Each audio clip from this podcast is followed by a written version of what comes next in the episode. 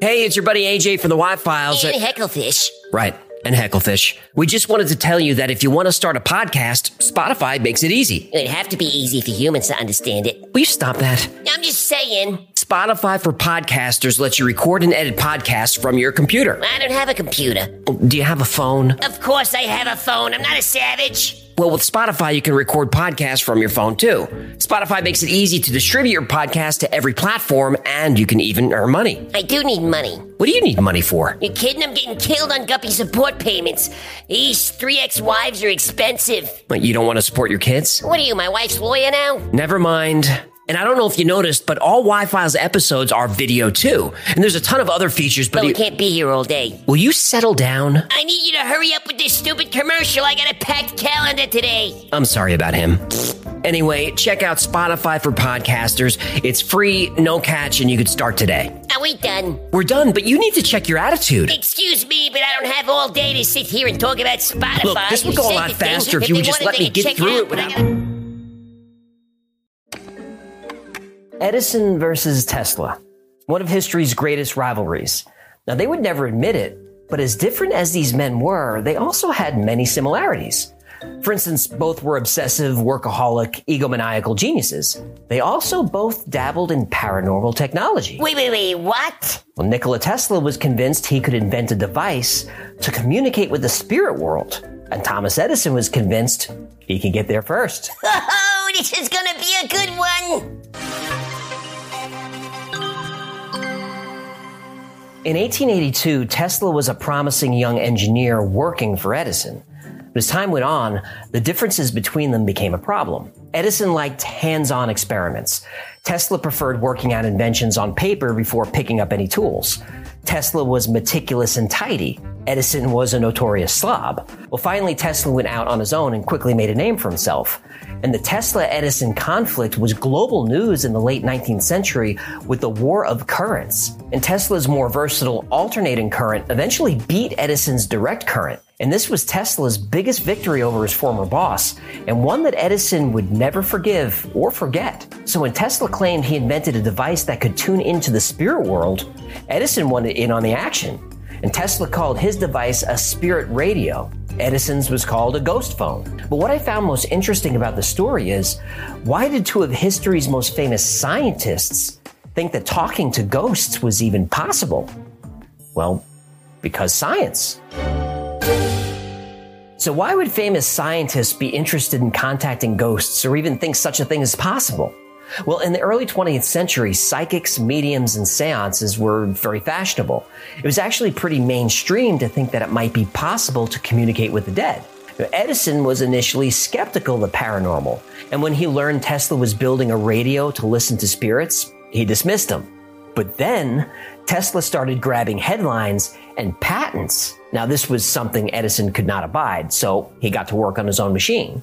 One night in 1920 at his Menlo Park, New Jersey lab, Thomas Edison gathered a group of scientists and friends to witness his latest experiment, a project he had been working on in secret. Now, as the audience watched, they heard the quiet hum of an electric current. Then, from a device that looked kind of like a motion picture projector, shot a beam of light into a photoelectric cell. Now, Edison explained that this light would register any disturbance that crossed through it, no matter how small, and no matter whether it was visible or not. And this disturbance would be detected using a finely calibrated meter. Now, at this point, Edison's guests had no idea what he was talking about. But then he finally said, I have been thinking for some time of a machine or apparatus which could be operated by personalities which have passed on to another existence or sphere. He claimed to have invented a device which would allow the dead to communicate with the living. And he called it the ghost phone. The ghost phone? Yes, the, the ghost phone. Ugh, talk about a long distance call. Please, no, no one liners when I'm building suspense. Yeah, okay, sorry, sorry. Go ahead, Dr. Venkman. Now, along with the scientists in the room that night were psychics and mediums who used objects like Ouija boards to speak to souls of the dead. Now, Edison argued that most spiritualists were fakes, but tonight he was making an exception. Tonight he needed them to prove that they can do what they claimed summon spirits. And those spirits would register on the device and prove that the ghost phone worked. So the lights were turned off, candles were lit, and a seance had begun.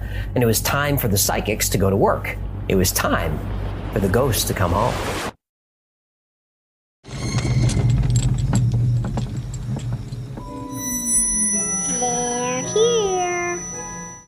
As the seance progressed, the scientists kept their eyes fixed upon the needle on the meter, waiting to see if something, anything would register, waiting to see if there were spirits present. So the mediums said ghosts were there, but the needle didn't move. So were the powers of the psychics not strong enough? Was Edison's device not sensitive enough? Were spirits even present? I mean, after a few hours, Edison thanked everyone, sent them home, and went back to work. Now remember, he saw every failure as an opportunity to learn.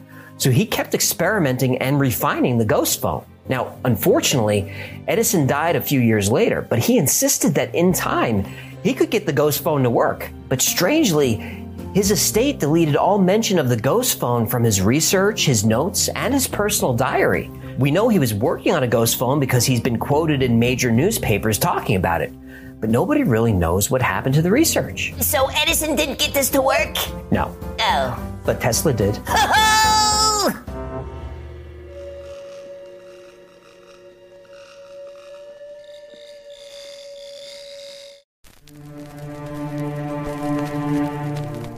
Late one night, about 20 years before Edison's ghost phone demo, Nikola Tesla was in his lab building a radio. Now, without it being connected to any power or energy source, he started hearing sounds that frightened him. He said, The sounds appeared to be human voices conversing back and forth in a language I cannot understand. But I was alone in my laboratory at night. Now, what made this extra spooky for Tesla is that he was building a crystal radio. Now, crystal radio is a type of receiver that doesn't use any external power, no electricity at all. The only power it uses is what's generated from the electromagnetic waves that it receives. So Tesla was picking up these sounds literally from thin air. Now, Tesla knew that every human being creates electricity, and anything that creates electricity creates an electromagnetic field that, using the proper equipment, can be tuned into. Now, Tesla also agreed with Einstein that energy cannot be created or destroyed. It can only be changed from one form to another. So, if a human being's soul is electromagnetic energy that cannot be destroyed, when someone dies, that energy should still be around. Ooh, this is giving me chills. But Tesla felt that if he could just find the right frequency, he could create a radio to listen to these disembodied spirits. So that's what he did. And today we're going to hear what Tesla heard. We are gonna hear ghosts? Well, I don't know if they're ghosts, but what Tesla heard, it scared the hell out of him. Wanna play hide and clap?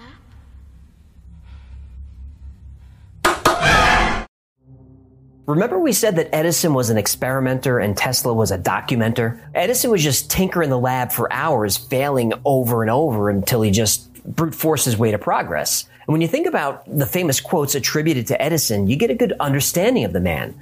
Like, I have not failed. I've just found 10,000 ways that won't work. Genius is 1% inspiration and 99% perspiration. brute force. Tesla was different. Tesla was an introvert who lived much of his time in his own mind. Now, before he jumped into the lab, he would spend countless hours working out the math and the physics of an idea on paper, still not turning a wrench. When he was finally satisfied that his idea would work, he'd document it and he'd file a patent. Now, long before Edison's ghost phone demo in 1920, Tesla filed patents for the technology used in his spirit radio. And because there are patents, it can be built. And if it can be built, someone on the internet has built it. You can build a ghost radio? Yep. And it's not expensive. I'll put links in the description. So now, let's listen to the Tesla Spirit Radio.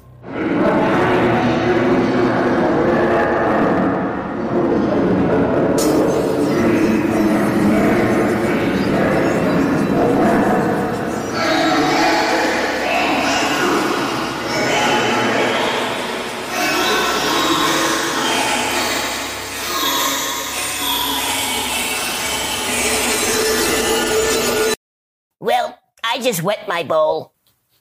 Now, are they ghosts? Now, ghost hunters say yes.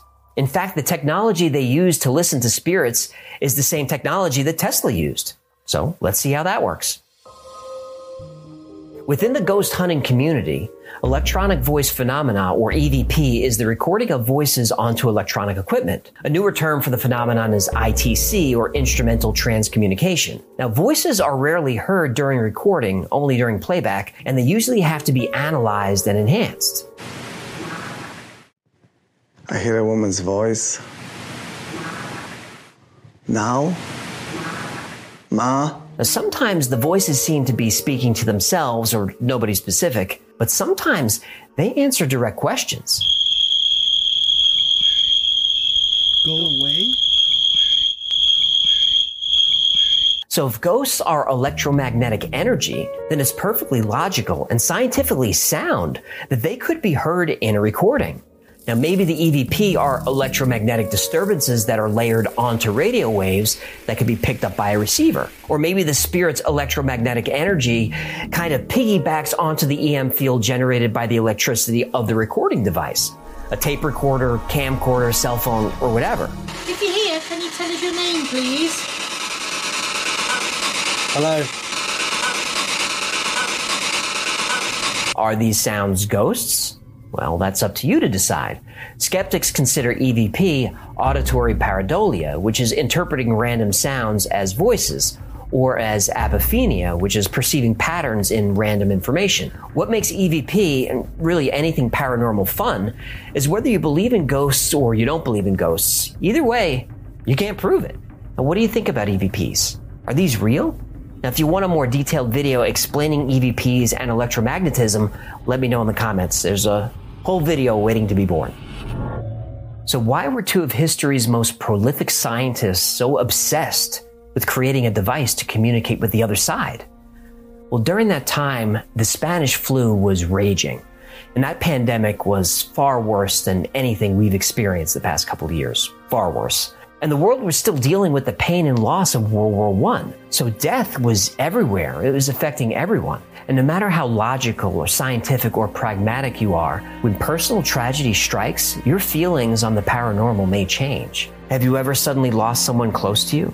I have. They say that time heals all wounds, but when you lose a child or a parent or a brother, sister, a best friend, that pain never really heals. And regardless of whether you believe in ghosts or not, it doesn't really matter, but be honest. What would you do? What would you give just for one last conversation with that person? To say, I miss you, to say, I love you, to say, I'm sorry. Me? I would give anything for one last chance. Thank you so much for hanging out with me today. My name is AJ, that's Hecklefish. This has been the Why Files. If you had fun or learned anything today, do me a favor and like, subscribe, comment, and share. I know it sucks to give you homework and make you push the buttons, but it really helps out the channel and it keeps the videos coming. Until next time, be safe, be kind, and know that you are appreciated.